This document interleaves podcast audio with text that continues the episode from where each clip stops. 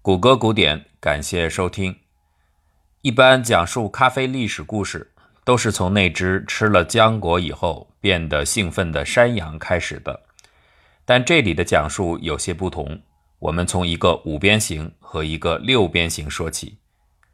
这个六边形叫做嘧啶，这是音译，和神秘的屁股没有关系。相反，它倒是和香味儿有关。嘧啶属于氮杂苯，也就是六个碳原子形成一个正六边形的苯环。假设把环上的碳原子依次编号为一到六号，如果里面的一三位的碳原子被两个氮分别取代掉，形成的就是嘧啶。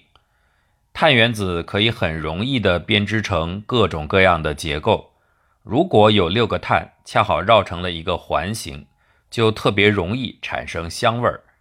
即使说这个六边形上面有几个点被别的元素的原子取代，术语上叫做杂化，也常常会保留香气。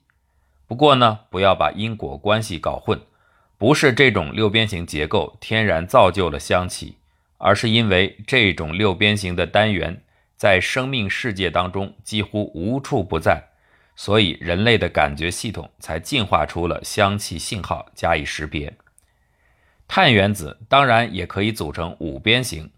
如果这个五边形同样的在一三两个点位被氮元素杂化，就是取代了。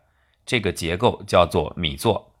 在生活中，你在医院或者药店买药时，可以听到各种各样的米座，像是抗菌用的硝基米座、驱长虫的左旋米座等等。就能够知道米座这个五边形小环在各种各样的分子结构里边多么的常见。米座这个五边形和嘧啶这个六边形，如果两者通过共享同一条边的方法长到一起的话，形成的就叫做飘零。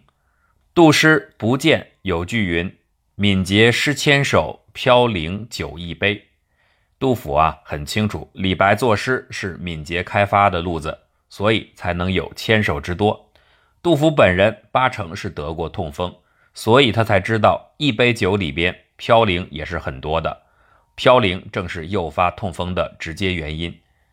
嘌呤和嘧啶好像是一对命里注定的好伙伴。DNA 双螺旋台阶的每一层。都是同时的，由嘌呤分子和嘧啶分子打造而成。它们两个通过氢键焊接在一起。形象点说，就是嘌呤和嘧啶各自是 DNA 台阶的半拉台面，而且这二者在体内的数量几乎总是一样多，因为它们都是自发抑制的体系。当嘌呤含量上升时，会自我阻止本身的进一步提升，同时激发嘧啶数量的增长。反过来，嘧啶上升时也会刺激嘌呤的出现，所以它们始终处在近似平衡状态。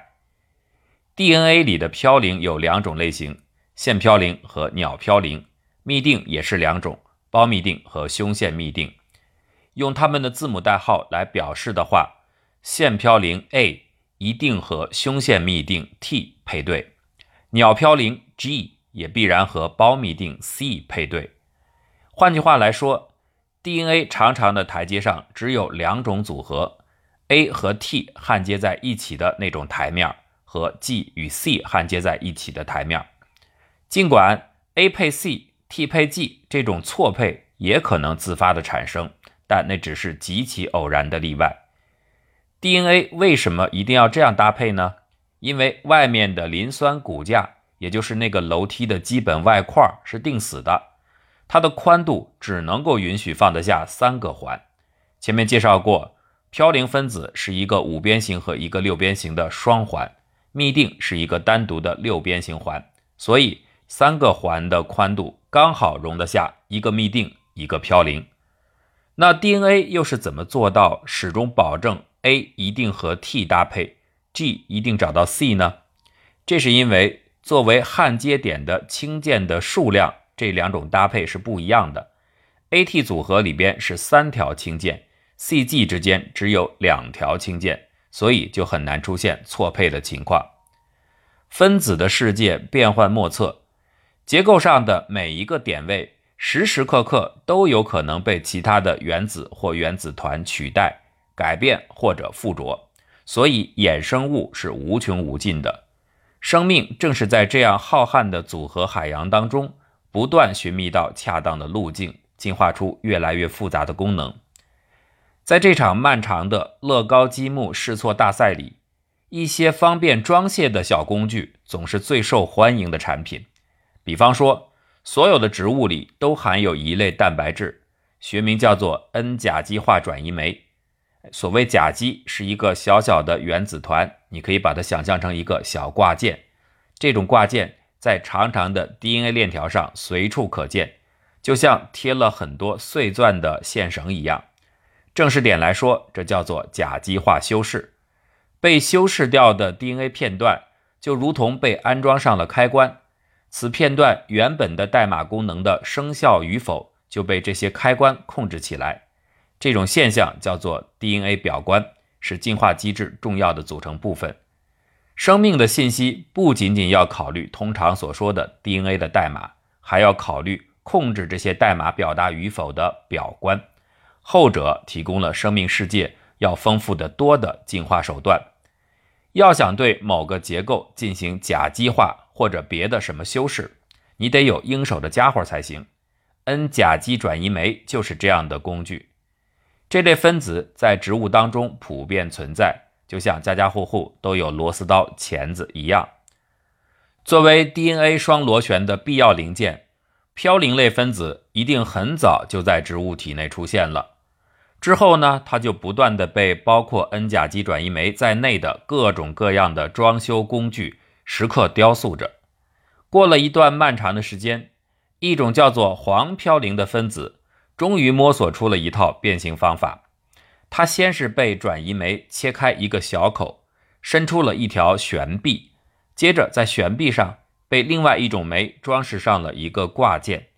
在这之后。又有两类酶分别对其进行各自的装饰，这样，当这些酶依照次序施工完成之后，作为前体的黄嘌呤分子摇身一变，就成为另外的一副模样。它仍然保持了基本的五边形搭配六边形的双环模式，也延续了起初嘌呤结构里杂化氮元素的存在，只是在其他的位点上。